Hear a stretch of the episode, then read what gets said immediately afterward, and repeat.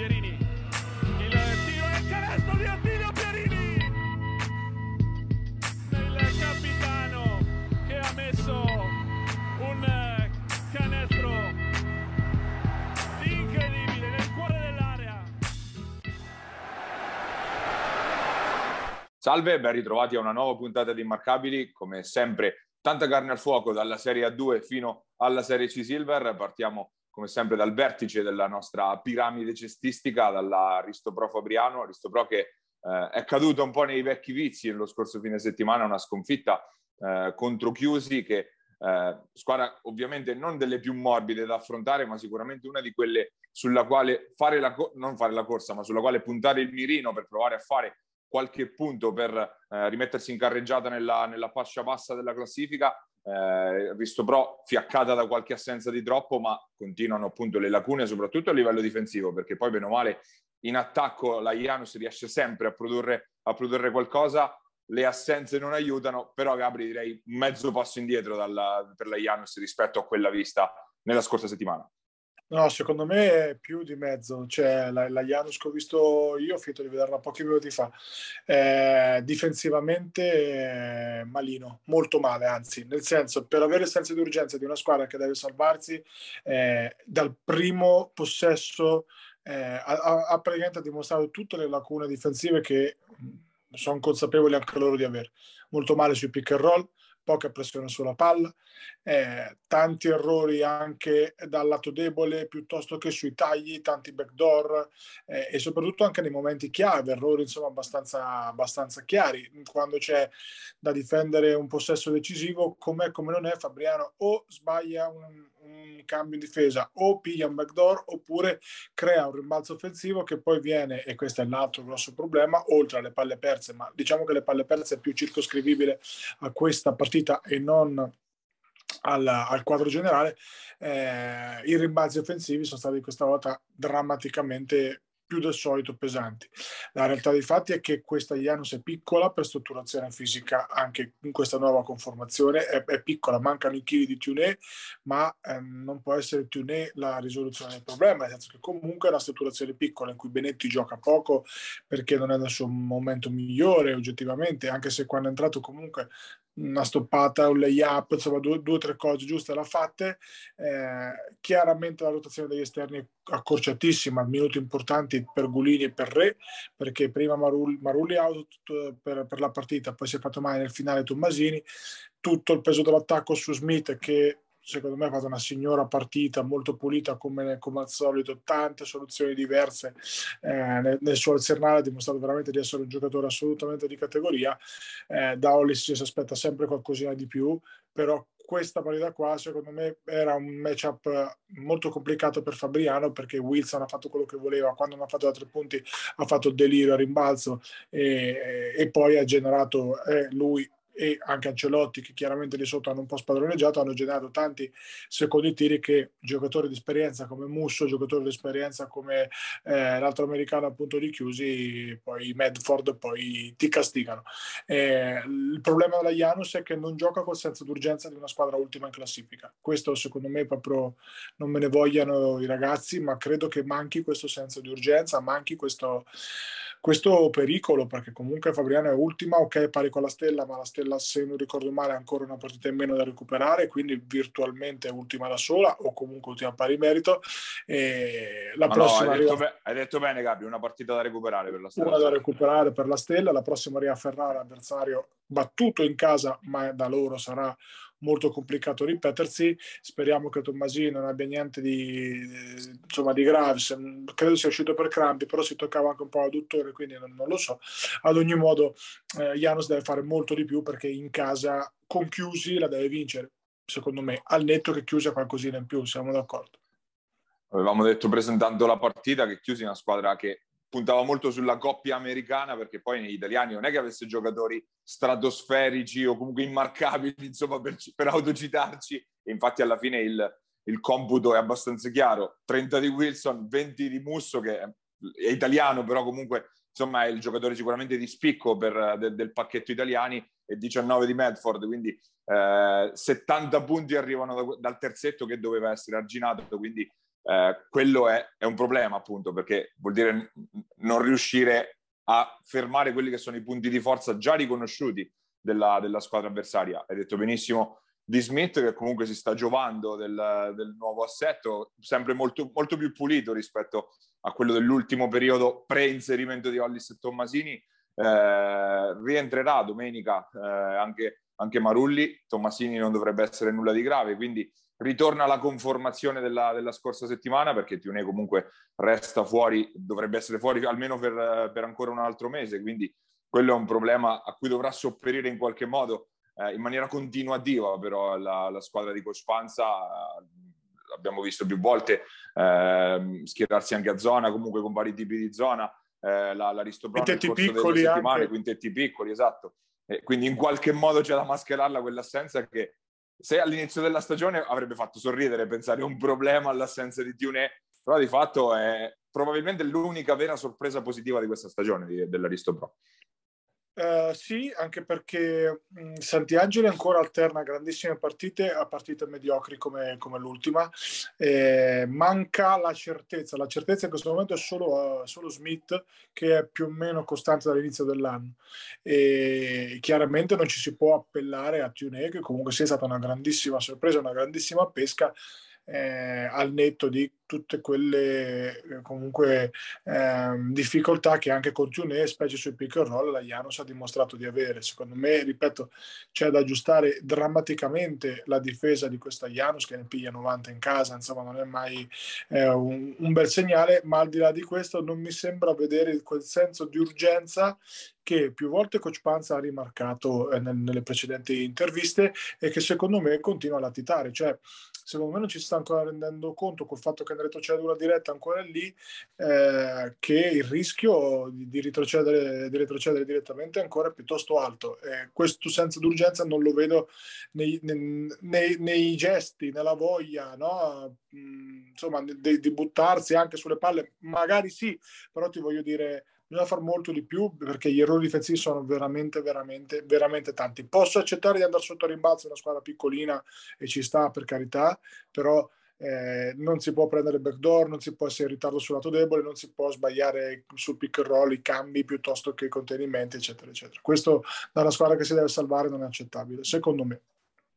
Guardando a domenica, è un po' anticipato prima Gabri, partita sul campo di Ferrara, che è stata una delle tre squadre contro le quali è riuscita a vincere la, l'Aristo Pro, era un'Aristo Pro completamente diversa da quella, da quella attuale. Ferrara è rimasta grosso modo la stessa e comunque se a, a, livello di nomi parliamo di una squadra che chiaramente è da primi quattro posti di questo, di questo girone, però eh, per tutta la stagione è andata comunque ad alti e bassi, eh, otto vittorie, otto perse di bilancio, è, è un po' la, la, fotografia, ma dentro questa fotografia c'è una squadra che ha vinto le ultime cinque partite in casa, perde quasi sempre fuori e appunto la notizia di dover andare a giocare eh, appunto al Palasport di Ferrara eh, sicuramente non aiuta una squadra che, eh, lo dicevamo, ha tantissimi giocatori di esperienza a partire da, eh, dagli americani Mayfield e Pecker, ma potremmo parlare di Vencato, di Panni, di Fabi, di Petrovic, di eh, Fantoni, quindi giocatori che questa categoria la masticano e come sicuramente scoglio bello complicato per l'Aristo Pro questa settimana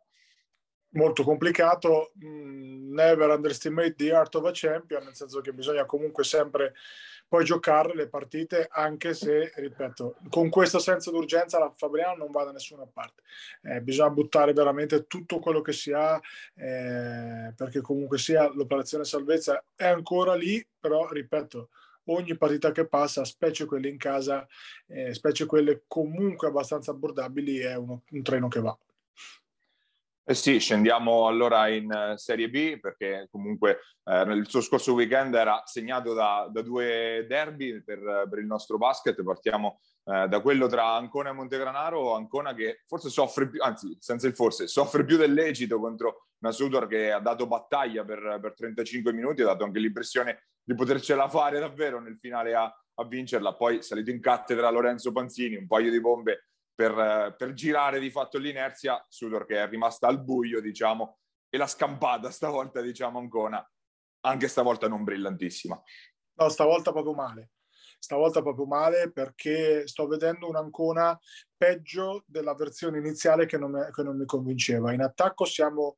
Eh, mi, so, sono fatto la domanda del perché questa palla non, non, non, si muova e secondo me la risposta, mio modestissimo parere, è che ancora tutti i giochi a termine e non gioca mai penetra e scarica. Non, è una squadra che tolto l'obiettivo primario, il classico blocco piccolo orizzontale, piccolo per lungo per Quarisa, per fare un esempio, se la difesa toglie quello fa fatica ad andare sul, su una soluzione alternativa.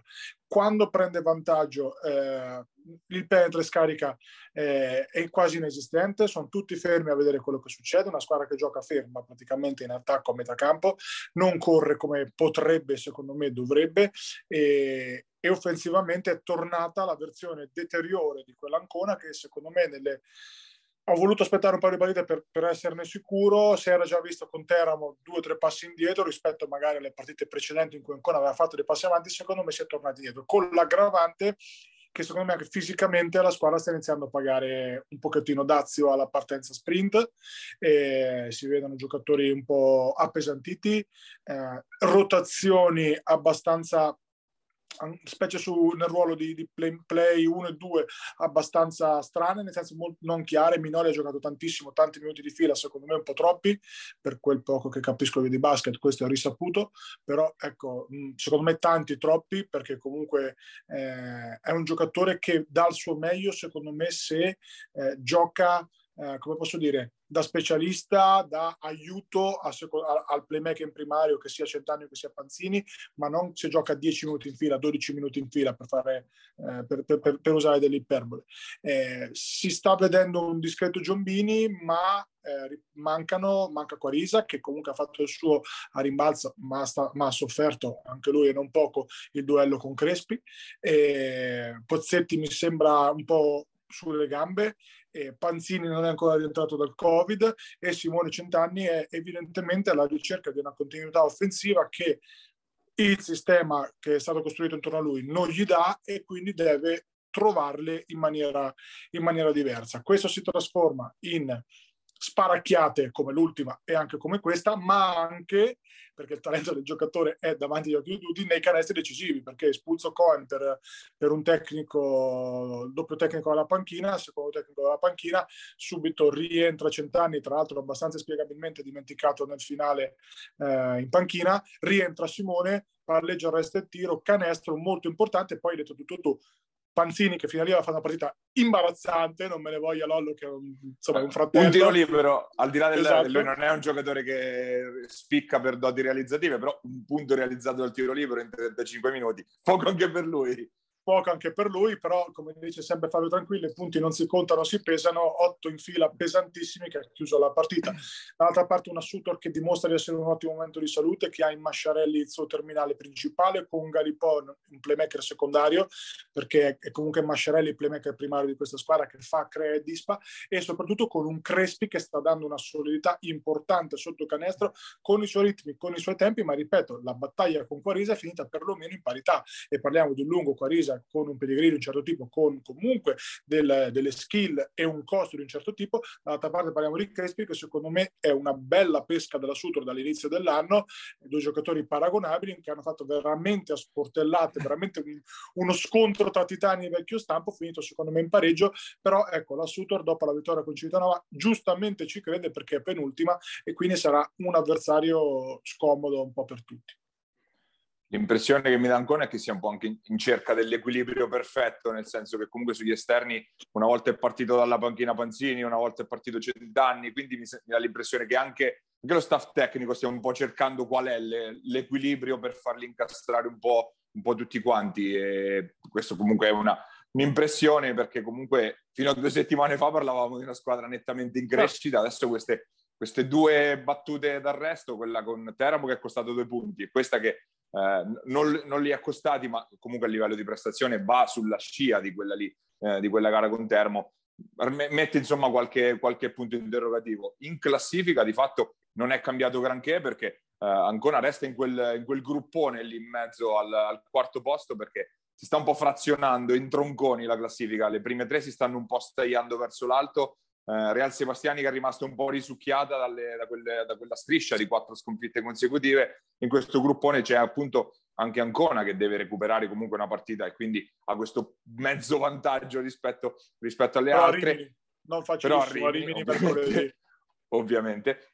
E, ehm, diciamo che le prime otto sono le squadre che sono state più regolari fino ad ora perché in questo gruppetto c'è Senigallia, c'è Ozzano, c'è c'è Imola e poi c'è una voragine di sei punti proprio a metà e sotto restano quelle che sono state invece le più alterne fino ad ora. Cesena, Teramo, eh, anche Iesi che sta risalendo, Faenza che deve recuperare tre partite e che ha messo dentro un discreto calibro discreto. Perché ha inserito Molinaro, giocatore abituatissimo alla, alla Serie A2, anche se non sono sicurissimo che fosse il giocatore che che servisse, che servisse loro, però sicuramente con Aromando... Beati loro, paglia! un altro problema, problema di Coach Carelli, insomma. Farli, esatto. Hanno dato via Morara, dovrebbe essere tornato a Ozzano. Morara è tornato, tornato ad Ozzano, esatto, però diciamo prendono un lungo di tonnellaggio importante che comunque va servito per quanto sì. sia verticale, comunque che ti condiziona nel, nel pitturato, Morale è un giocatore diverso da quel punto, certo. eh, da quel punto di vista. Eh, in quel gruppone appunto lì di centro classifica eh, resta, si consolida eh, anche la Golden Gas Senigallia, l'altro derby di questo fine settimana era appunto eh, quello contro Iesi, Iesi che ehm, arrivava anche con qualche assenza a questo match, alla fine è stata però una partita equilibrata, Senigallia però quando si arriva in volata quest'anno eh, sono tutte le loro in qualche modo. La partita mi sono divertito veramente tanto, partita molto bella anche esteticamente da vedere, insomma, la, eh, giocata su ottimi ritmi, eh, ieri senza Gai, quindi insomma con Magrini praticamente ormai stabilmente nel ruolo di playmaker, con minuti importanti per Valentini, con minuti insomma eh, veramente rilevanti per, per, i giovani, anche Mehmed ha giocato minuti comunque veri di campo. Eh, un super Gloria ha fatto una partita strepitosa, spaziale, 5 stoppate, rimbalzi, canestro, si è sentito tanto e chiaramente è andata un po' meno a folate perché come dicevamo, rimettendo dentro il gol gliela devi dare e con merito perché ha fatto una grandissima partita ed è un grandissimo lungo secondo me per la categoria, sicuramente eh, uno dei migliori nella fascia dei, come posso dire, eh, tolti i primi 3-4, diciamo, dai, dai Amoroso Nicolic in poi, tolti quelli, se la batte con Bedin, che è un altro di questi giocatori qua, che è un altro che ha fatto una gran partita, mancata un po' di perimetralità, tolto comunque Ferraro, tolto comunque... Um, insomma, eh, quel Rocchi chiaramente è mancato lui a livello di, di perimetralità per Iesi, è un po' il barometro, no? Ha sparacchiato tanto Rocchi, eh, però ripeto, una partita che per Iesi fa male perché perderla in casa fa male, ma dall'altra parte, come hai detto tu, Paia, questa Senigallia ormai abbiamo finito le parole perché va a prendersi un altro scalpo importantissimo, sta lì quarta nel, nel gruppone delle quarte, cioè dalla quarta all'ottava, insomma, in cui farà la differenza eh, probabilmente gli sconti diretti, farà la differenza chi sbaglia meno, perché da, a finire quarti, a finire ottavi, in questo momento c'è eh, un tiro libero eh, e quindi e ti cambia totalmente gli accoppiamenti nei, nei playoff, ti cambia completamente la percezione che hai della tua stagione.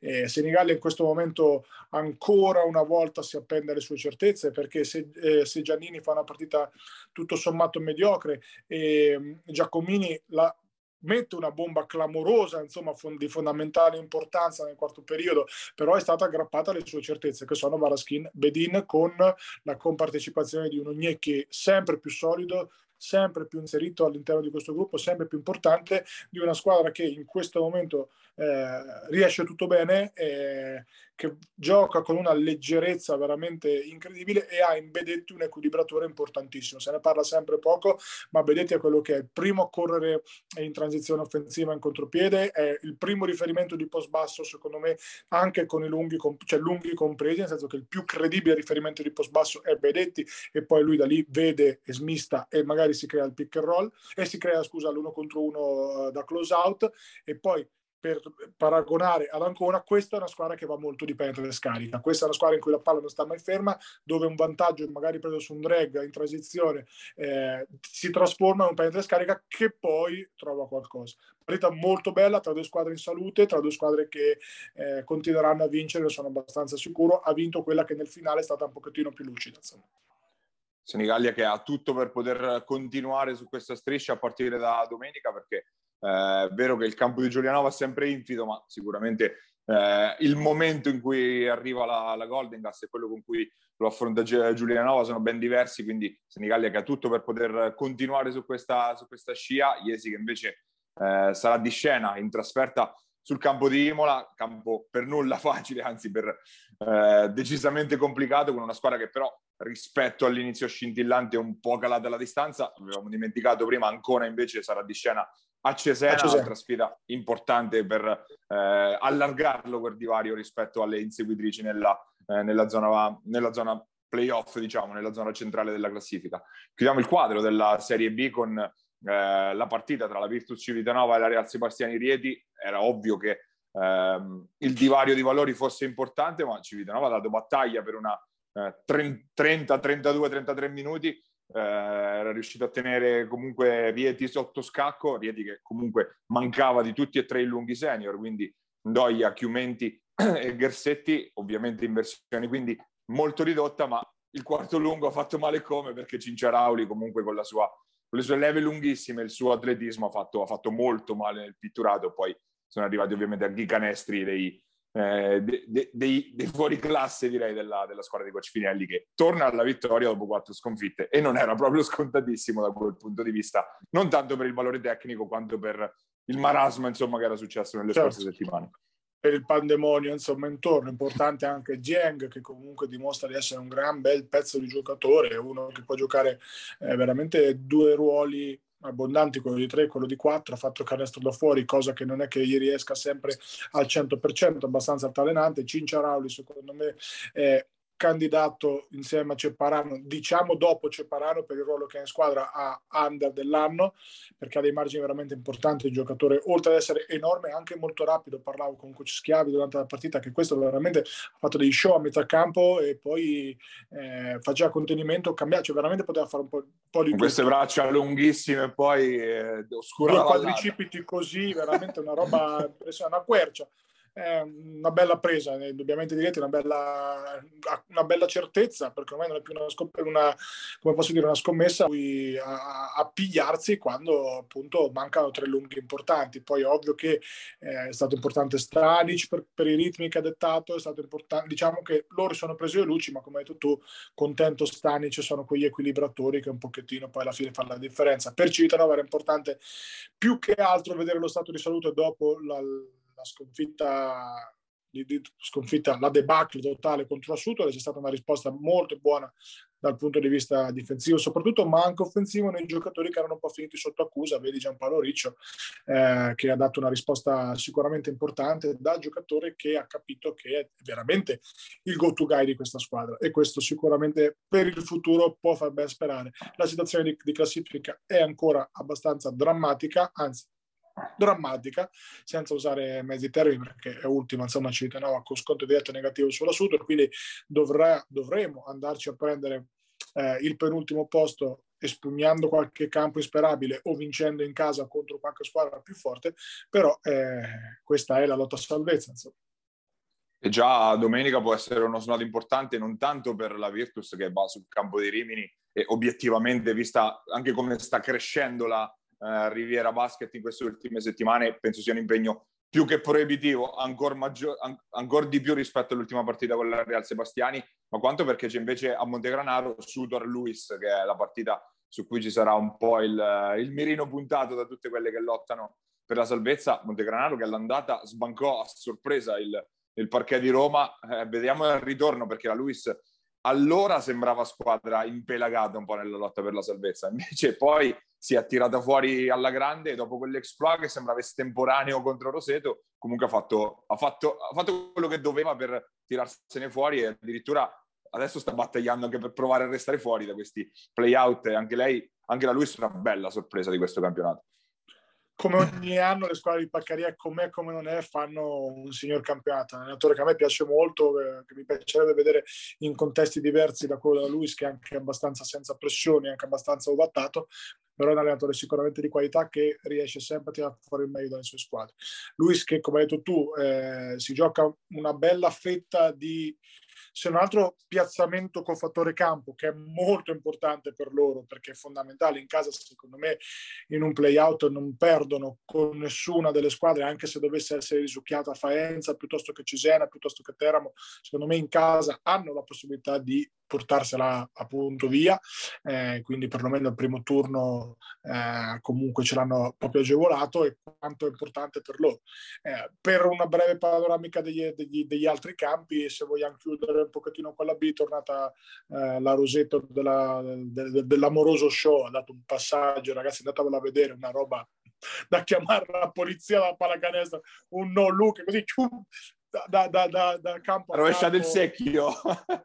Una roba io, io stravedo per Valerio non è un mistero non ho mai negato i miei favoritismi però questa è una roba da giocatore boh, di, di livello nettamente superiore bomba poi di Emilio non sfondata perché non tiratore insomma quindi eh, Rosetto continua a veleggiarla su. Rosetto che però è uscita con le ossa rotte a livello fisico perché eh, è rimasto infortunato sia Serafini in maniera sembra meno grave del previsto e invece in maniera piuttosto grave Ruggero, addirittura operato d'urgenza alla, alla coscia, di fatto con una ginocchiata, se non ho capito male, si è rotta una vena, un'arteria, non ho capito bene, eh, è stato appunto che si è gonfiata la gamba in maniera abnorme, operato subito d'urgenza all'ospedale, sta bene comunque ovviamente il capitano di Roseto, ma è chiaro che a 40 anni con un intervento chirurgico subito, per quanto non si tratti di, sembra, lesioni muscolari o altro, il rischio è che possa esserci un'assenza prolungata e a quel punto che fa Roseto? Va sul mercato e si inventa qualcosa? Come anche Rieti, per esempio, l'altra squadra, la Chinergia, che eh, per stessa ammissione del presidente Cattani nei giorni scorsi ha detto che è sul mercato per cercare qualcosa perché visto che siamo in ballo parliamo, ha detto il, il, presidente Cattani, quindi attenzione anche ai movimenti nella zona alta della classifica perché magari poi qualcuno il jolly lo può, lo può anche pescare io ve l'ho detto da, da, agosto che lo dico, occhio a Rieti NPC perché poi ai playoff questa è una squadra con cui bisogna fare i conti, ben allenata, ben costruita, rognosa e secondo me si può portare via lo scalpo di, eh, di tante diciamo, squadre un pochettino più blasonate perlomeno su, sulla carta. E per quello che riguarda appunto invece la parte, come dicevi tu, basta secondo me Ancona Cesena, anzi Cesena Ancona domenica, partita chiave per capire se quel gruppo da 8 è veramente spaccato e secondo me se vince ancora mette la parola fine sul, su, sulle ambizioni diciamo, di rientro delle possibili delle romagnole, quindi spacca definitivamente il, il gruppo. E se invece Cesena vince, occhio perché mette pressione. Poi, per quanto era una squadra che veniva data un po' in difficoltà economica, con qualche piccolo scricchiolio, comunque alla fine la squadra è buona. Comunque, anche se Genovese non è stato rimpiazzato, può avere ambizioni di playoff come può avere, può essere, rischia di essere risucchiata nei, nei playout. Vediamo, eh, con il campionato lungo noi poi abbiamo purtroppo ben altro a cui pensare. Intanto però pensiamo al, al, nostro ospite di questa settimana eh, con il quale torneremo a parlare appunto del campetto Ancona. Abbiamo il team manager, ma direi più che altro bandiera del basket anconetano, Daniele Giachi. Andiamo ad ascoltarlo.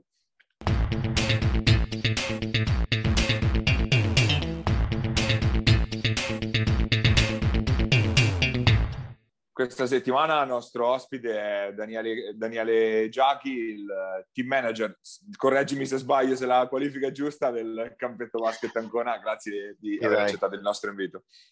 Grazie a voi. Ciao Marco, ciao Gabri. Ciao Ghiaccione. All...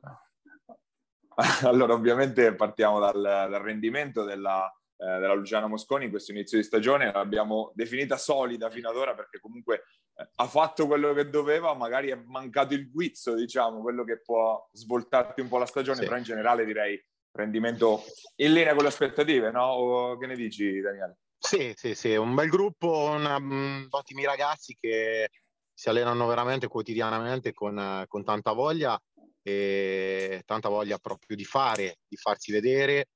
È un gruppo molto affiatato e quindi questo permette a loro di, ecco, di, di, avere questi bei risultati.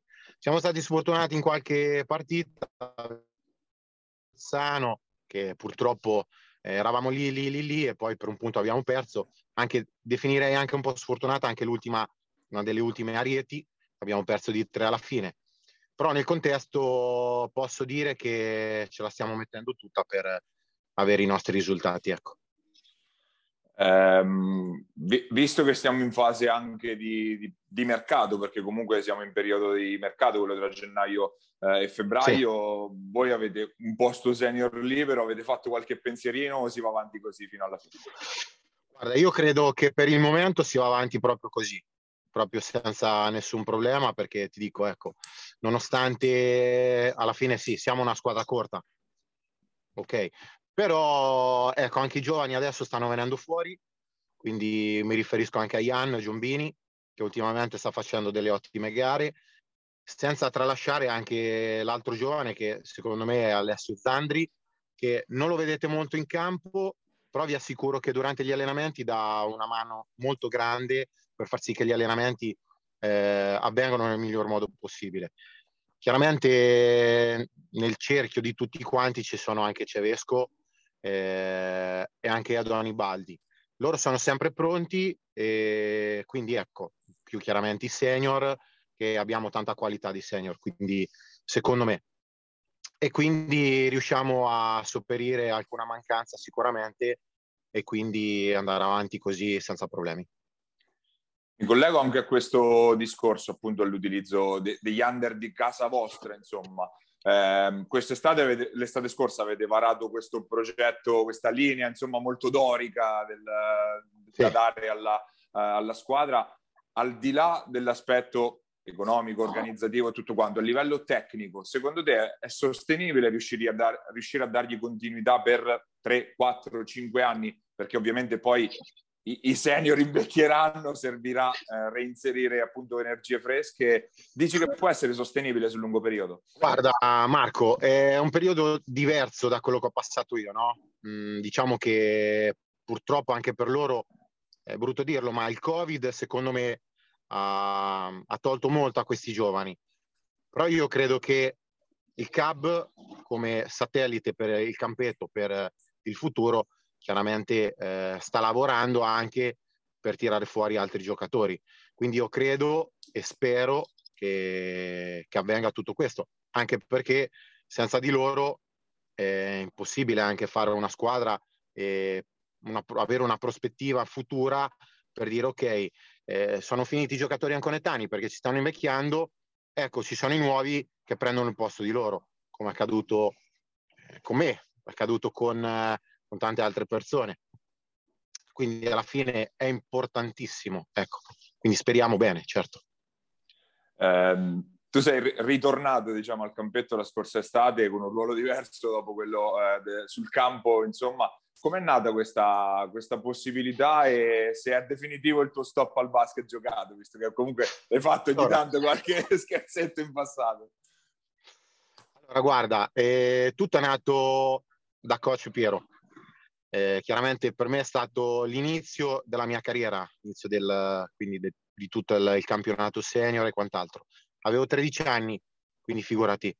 E quell'anno proprio abbiamo vinto il primo campionato appena arrivato Piero di Serie C. Era l'anno 97 circa. Chiaramente io lì ce l'ho avuto per tanti anni, mi ha fatto giocare in B1, la bella B1 da protagonista e lì mi sono fatto le ossa. Quando lui è tornato ad Ancona, chiaramente il 15 di luglio ho ricevuto un suo messaggio. Il suo messaggio per me è stato importante. Eh, inizialmente si pensava di aiutarlo eh, come quinto lungo e io ero stracontento. Chiaramente eh, poi è arrivata la richiesta della società ad agosto. Avevo molte richieste, devo dire la sincera verità, di tornare a giocare nella mia squadra vecchia, la Osimo. Una è la mia. Eh, tuttora, un'altra Osimo pure. Una, una un'altra Osimo di Gabri. Eh, tuttora, tuttora oggi devo dire che si fanno sentire delle squadre anche di Serie C e dispiace perché chiaramente la voglia di giocare c'è, però io non me la sento di dire eh, no, vado via, abbandono tutto perché io ci sono nato qui e devo, de- da- devo dare tanto no, a questa società.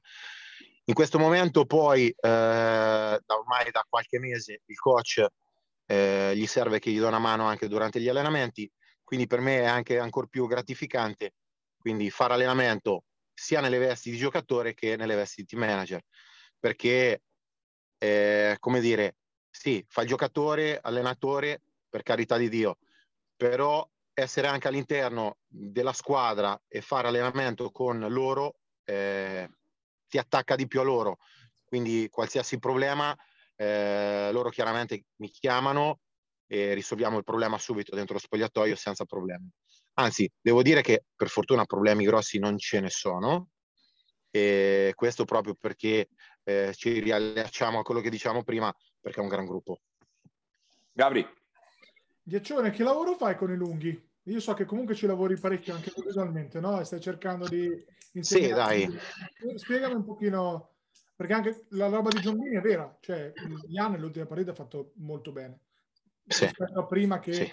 faceva fatica a stare in campo, ma è normale perché non aveva giocato mai sto ragazzo, che ha dei mezzi fisici proprio super. Esatto. Mancava la, la parte giocata. Che lavoro stai facendo su di lui, su Vesco? Anche lui. Allora, io allora, da Jan ci parlo molto perché lui non è un giocatore che sta sotto l'aria, no? L'avete visto?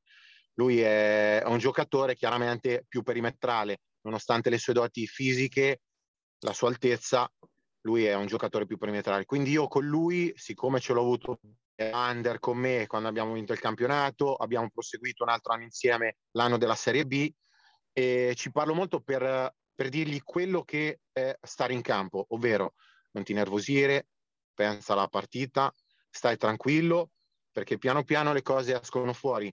Non sei un ragazzo che non ha delle doti, hai delle doti che vengono piano piano fuori, devono venire, no?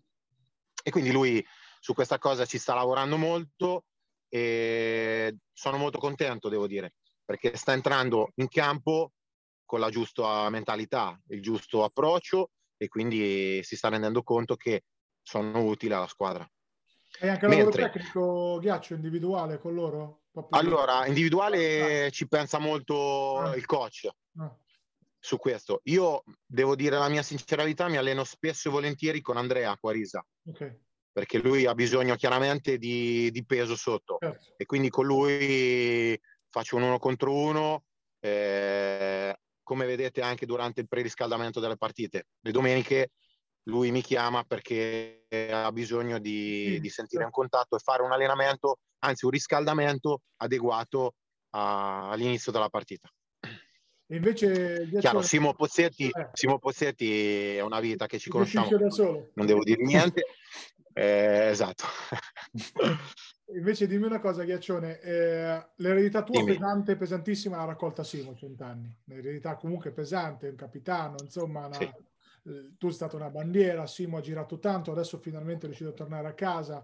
Eh, io personalmente, che vabbè, sono fan di Simo, non, è- non lo nascondo minimamente, l'ho visto molto Certo. cambiato, molto maturato a livello proprio di, Sì, di- anche come, come giocatore no? rispetto a due o tre anni certo, fa certo. ok che è diventato papà, secondo me però è tutta una serie di cose tra cui questa eredità qua. Eh, lo vedi, lo- lo- ti- cioè, può essere il- la bandiera del futuro, il Jackie del futuro, cioè uno che può restare capitano Sì. a fianco verde a lungo, secondo te? Allora, ti spiego. Mm, chiaramente il carattere mio e di Simo è diverso, no? Io sono, mi avete conosciuto in campo, ho un carattere, molti mi dicono a volte sei troppo cattivo, no? Però purtroppo ragazzi, giochiamo a pallacanestro, non è, non è che sono cattivo, eh, non è che sono È che cattivo, mi è che- disegnano così. Esatto. Io sono il gigante buono, mi dicono anche in caserma, mi dicono, "Oh, tu sei il gigante buono. Però è chiaro che quando io gioco non ho amici davanti, ho un avversario che vinco, devo vincere. Poi alla fine della partita eh, sono amico, ma durante la partita difficilmente riesco a essere amico del mio avversario. Non è scendere in campo e dire con il numero tot il capitano, no. Scendere in campo da capitano è qualcosa di importante, a mio avviso. Io l'ho vissuto per tanti anni, ho vinto parecchi campionati in veste di capitano e posso dire che il capitano deve avere eh, quella prontezza mentale nel capire quello che sta succedendo in campo. Se è il momento di eh, farsi sentire con i compagni, ma è anche importante raggruppare la squadra.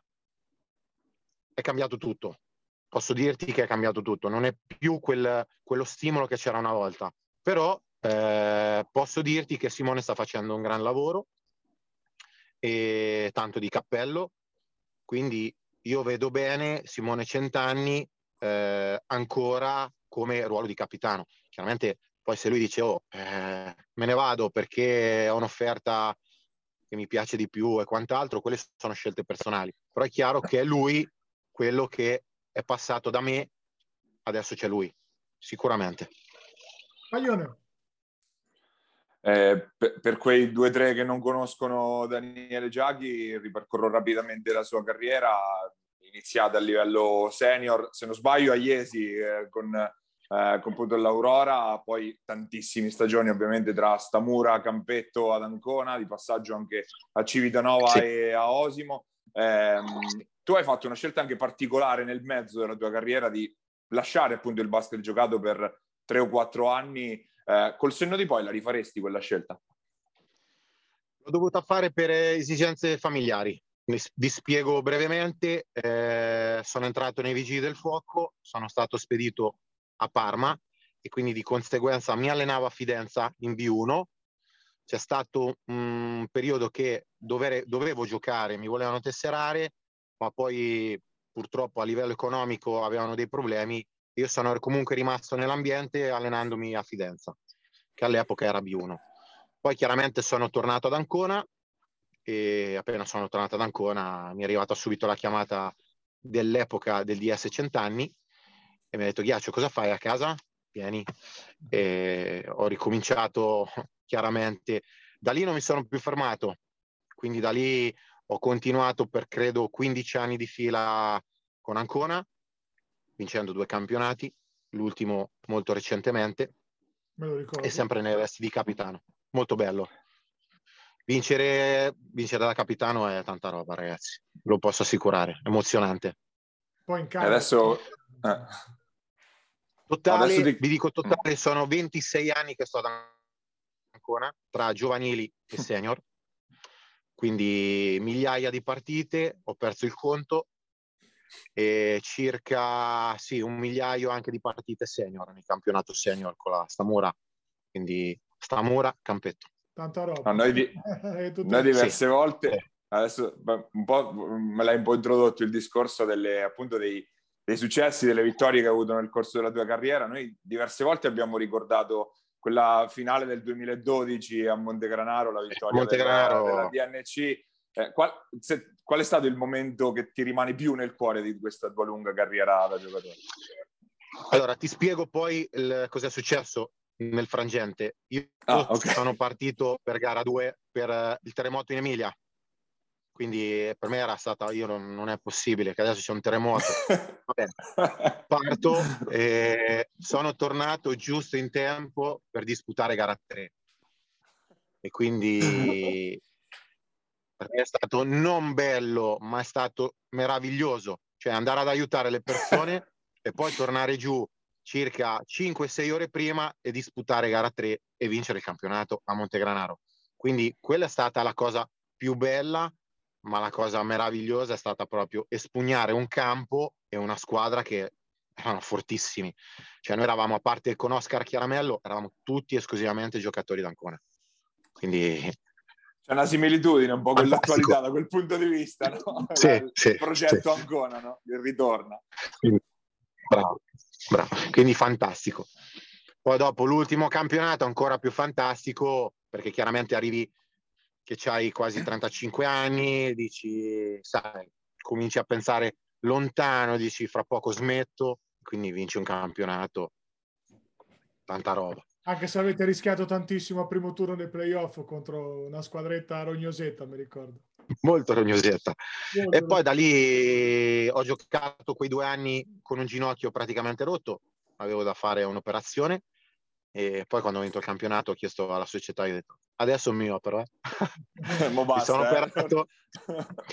No, mi sono operato, poi dopo ho fatto l'ultimo anno di B con loro e poi chiaramente gli impegni di lavoro della famiglia, eh, a un certo punto devi essere bravo a dire ok, parlo con la società, sento la società.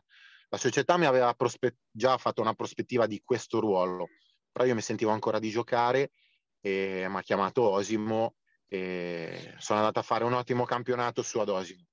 Finito Osimo che mi voleva anche quest'anno, anzi ringrazio tantissimo a tutti quelli che mi stanno chiamando perché tuttora mi stanno eh, invogliando di tornare a giocare, ma devo, devo stare qua. È un fatto di cuore, è un fatto di, anche di rispetto per quello che ho detto che facevo quest'anno, ma anche nei confronti dei ragazzi, nei confronti del coach, ma soprattutto nei confronti della società, perché il coach ha bisogno di me anche in questo momento nel doppio ruolo e quindi io ho bisogno di stare con loro. Punto.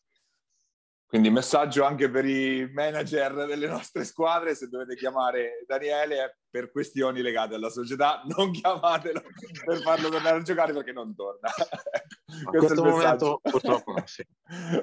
Noi ti ringraziamo Daniele, bocca al lupo per il proseguo della stagione. Grazie Ghiaccione. Grazie a voi ragazzi, ciao, ciao. ciao. Ciao. Un abbraccio a voi, ciao ciao ciao ciao.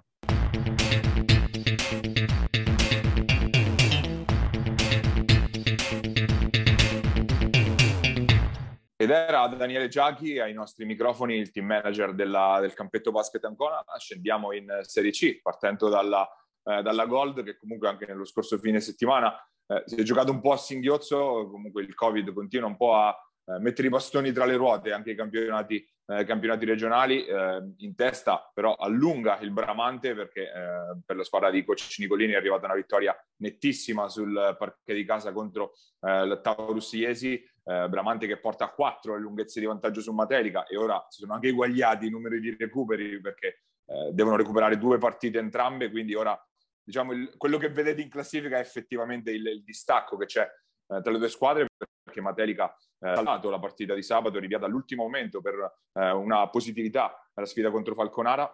Eh, nelle, nel, tra le inseguitrici fallisce l'aggancio invece Osimo che perde a sorpresa in casa contro il Pisaurum Osimo che non perdeva da tre anni, se non vado errato, in, in casa e quindi decisamente una sorpresa bella grossa per eh, la, la, squadra appunto della, della, Robur, tra le altre, vittoria invece nettissima di una Porto Sant'Elpidio che si sta rilanciando con un Fabi scoppiettante, altra eh, escursione vicino a quota 30 per eh, l'ex playmaker di Iesi. Eh, diciamo campionato che comunque eh, resta interessante anche se Bramante controlla agevolmente la situazione lassù in alto e Falconara sotto che invece resta stagliata in fondo alla classifica. In mezzo sembra un po' possibile davvero di tutto, diciamo, sì, a parte questi sì, due sì, picchi. Assolutamente, un campionato livellato nel mediocre, diciamo, nella parte, cioè tolte la parte alta e la parte bassa, nel mezzo veramente molto molto livellato. La sconfitta della Robur fa ovviamente rumore per perché A perché hanno fatto 55 punti in casa e, e veramente sono pochi per quello che, di cui 24 Dubois per quindi vuol dire che gli altri insomma hanno fatto mai canestro per intenderci.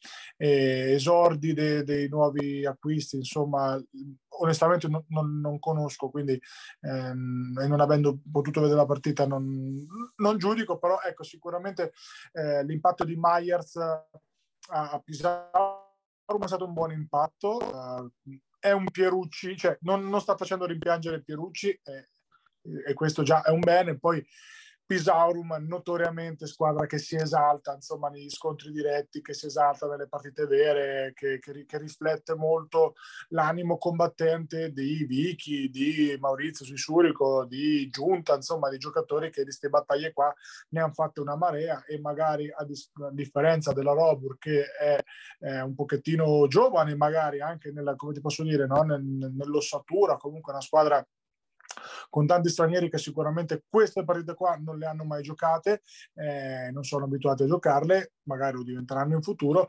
sicuramente può aver pagato lo scotto di una squadra esperta. Eh, è, una, è, uno scivolone che per come conosco l'ambiente Osimano sicuramente in casa non avrà fatto piacere perché in casa bisogna mai perdere, eh, però ci sta, voglio dire, Pisaurum è una squadra secondo me più forte insomma di, di questa Robur, eh, meno talentuosa ma più quadrata. Eh, del, de, del, resto, Paglia ha detto tu, siamo abbastanza contenti, sen, senza nasconderci, che questa Sant'Elpidio si stia riprendendo eh, e come dicevamo la coppia Fabi Boffini non ce l'hanno tanti secondo me manco in B per un certo punto di vista insomma è una squadra qualcuna eh, soprattutto nella zona bassa non ce l'ha ecco cioè per insomma un bel lusso una squadra che sta trovando un'identità eh, basata chiaramente su, come ha detto la settimana scorsa, su due guardie di categoria probabilmente superiore e tanti role player che liberano spazio per questi giocatori. Ovvio che il giorno che magari Fabi e Boff non fanno canestro è un problema per tutti, però trovamelo il giorno in cui né l'uno né l'altro fa canestro in C-Gold, ti voglio dire. No? Insomma, eh, per la Taurus, sempre rimanere dalle nostre parti, l'esordio di Tommy Cognini è stato più che buono, insomma 13 punti eh, al netto del, del, risultato, chiaramente però quello che serviva... Ci poteva stare, ecco. Esatto andare a giocare con continuità e fare le sue cose con continuità. Eh, restiamo un pochettino in attesa di Bramante, vabbè, poco da dire, insomma, continua la marcia abbastanza serena in vetta alla classifica. Restiamo un po' a vedere questi recuperi, il calendario che adesso un po' si intasa, magari qualche sorpresa ce lo può anche calare. Eh sì, appunto, tante squadre che continuano comunque a rinviarne di partite. Sabato, tra l'altro, eh, ammesso che non ci siano ulteriori problemi, c'è una sfida molto interessante. Si scontrano seconda e terza in classifica. Matelica Osimo sul campo di eh, Castelraimondo. Matelica, peraltro, debilitata perché ufficialmente le, ehm, le positività al Covid sono un paio, quindi troppo poche per il rinvio e quindi eh, com- ma comunque sufficienti per debilitare la squadra. Aris Geniak dovrebbe essere comunque fuori per la frattura allo zigomo che ha rimediato nella partita di Valdiceppo, quindi di fatto allarme rosso in casa, eh, in casa Alley e non certo l'avversario più semplice da trovare sulla propria strada per, per una partita appunto in questo, in questo, periodo. Tra le altre segnaliamo le prime due gare del, del nuovo giocatore brasiliano di Foligno, Ribeiro, 29 la prima, 29 la seconda, 43 anni, prima esperienza fuori dal Brasile, alla faccia. Sono molto curioso di vederlo effettivamente questo, questo giocatore. Mai visto, mai visto, sono curioso anche io. Tanto guarda, quando arrivano questi stranieri qua poi è sempre eh, una figata. esatto, esatto, Vedi Cucchinas che è arrivato qua a 40 anni pure lui a dominare in maniera... Però è un giocatore di alto pedigree perché comunque è un giocatore certo. passato in Eurolega e nei campionati di vertice europei, quindi già più atteso, sì, sì, tra virgolette. No, assolutamente sì, assolutamente sì.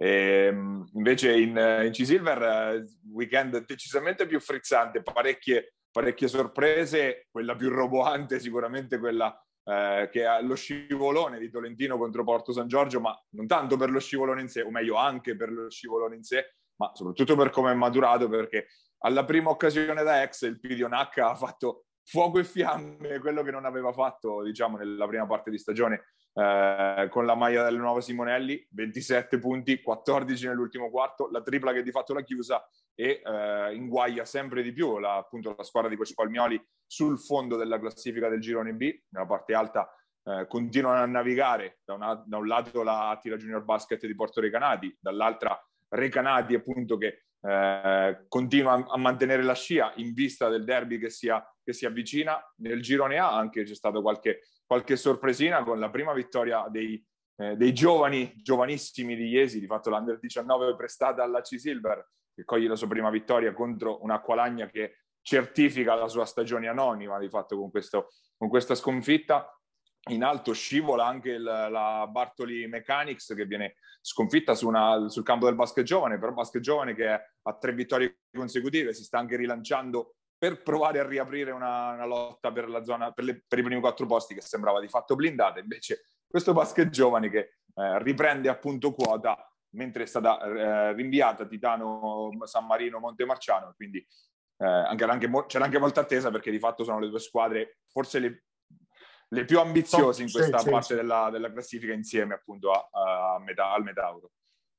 Metauro che paga la gioventù in alcuni, in alcuni giocatori, in alcuni ruoli chiave, ovviamente, quindi ci può stare che tanto facciano dei scivoloni ed è questo il motivo per il quale io personalmente non li ho mai considerati come reale contender, o meglio, passami il termine, se da una parte c'è Maggiotto, da quell'altra c'è Santi, che è un ragazzo molto giovane che magari diventerà un Maggiotto, però come tu mi insegni per vincere i campionati, sì, ovviamente facciamo delle iperbole, però eh, come tu mi insegni, poi per vincere dei campionati bisogna comunque avere un discreto pelo sullo stomaco, no? e avere i giocatori giusti nei ruoli, nei ruoli chiave. Quindi secondo me il dualismo è Montemarciano San Marino da questa parte del girone con delle, delle, delle squadre pronte ad infilarsi rognosissime ai playoff, sicuramente come appunto la Bartoli. Eh, Dall'altra parte si è un po' sgonfiato il fenomeno Ascoli, secondo me, dopo una partenza... Anche se, ieri hanno vinto, anche se ieri hanno vinto il recupero con Gualdo, Gualdo che invece è andata veramente a picco nell'ultimo, nell'ultimo periodo risucchiato un pochettino no? questa, nella pancia del, del girone B, Ascoli che veleggiava in testa, insomma, insieme a Recanati per un Porto Recanati per un bel periodo. Anche qua, secondo me, il gap tra l'Attila e tutte le altre è nettamente maggiore di qualsiasi altro, oggettivamente, però non è così sicuro che non possano perdere più punti. È vero che hanno fatto una sola sconfitta sanguinosa nel derby con Recanati, però comunque ci può stare anche che una squadra così nettamente più forte delle altre eh, poi scivoli. Eh, di Tolentino, Paia hai detto tutto tu, stagione che rischia di essere tragica per una società comunque storica importante del nostro, del nostro basket, eh, che paga eh, una serie di fattori, secondo me, di costruzione, magari del roster, piuttosto che eh, magari anche di, di, coesione a livello di staff, piuttosto che appunto squadra, e il fatto che ci siano state più voci uscite in, questi, in, questi, in questo periodo comunque lo testimonia, un'annata un po' così che poi dopo è difficile, eh, a cui poi è difficile porre rimedio, no? E soprattutto l'errore chiaramente strategico, questo un po' mi sorprende, se dobbiamo dar via questo NH a San Giorgio, diamolo dopo averci giocato, no? se, se, non altro, perché poi insomma tu mi racconti il paia che hai, insomma contatti abbastanza diretti, botte da Orbis, uno che eventualmente non, evidentemente non è che abbia lasciato un sì, grandissimo vado ricordo. vado a memoria tra quello che ho letto, tre antisportivi, quindi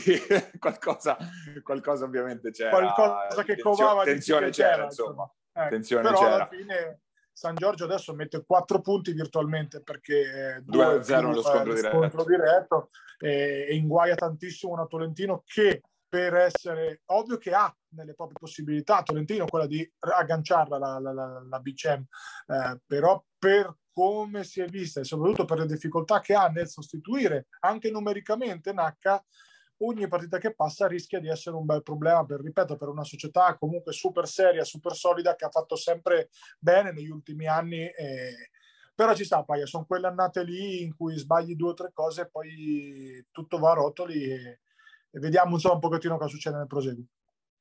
Noi siamo arrivati al termine della nostra solita cavalcata settimanale. Se ci state guardando, siamo eh, sul canale 211 del Digitale Terrestre, ovvero su FMTV oppure su YouTube, al nostro canale Immarcabili TV, la versione podcast la trovate su Spotify e su Apple Podcast. Ringraziamo come solito Basket Marche e appunto Giuseppe Condigiani che eh, ci ospita sulle sue piattaforme. L'appuntamento è come sempre la prossima settimana qui con noi su Immarcabili.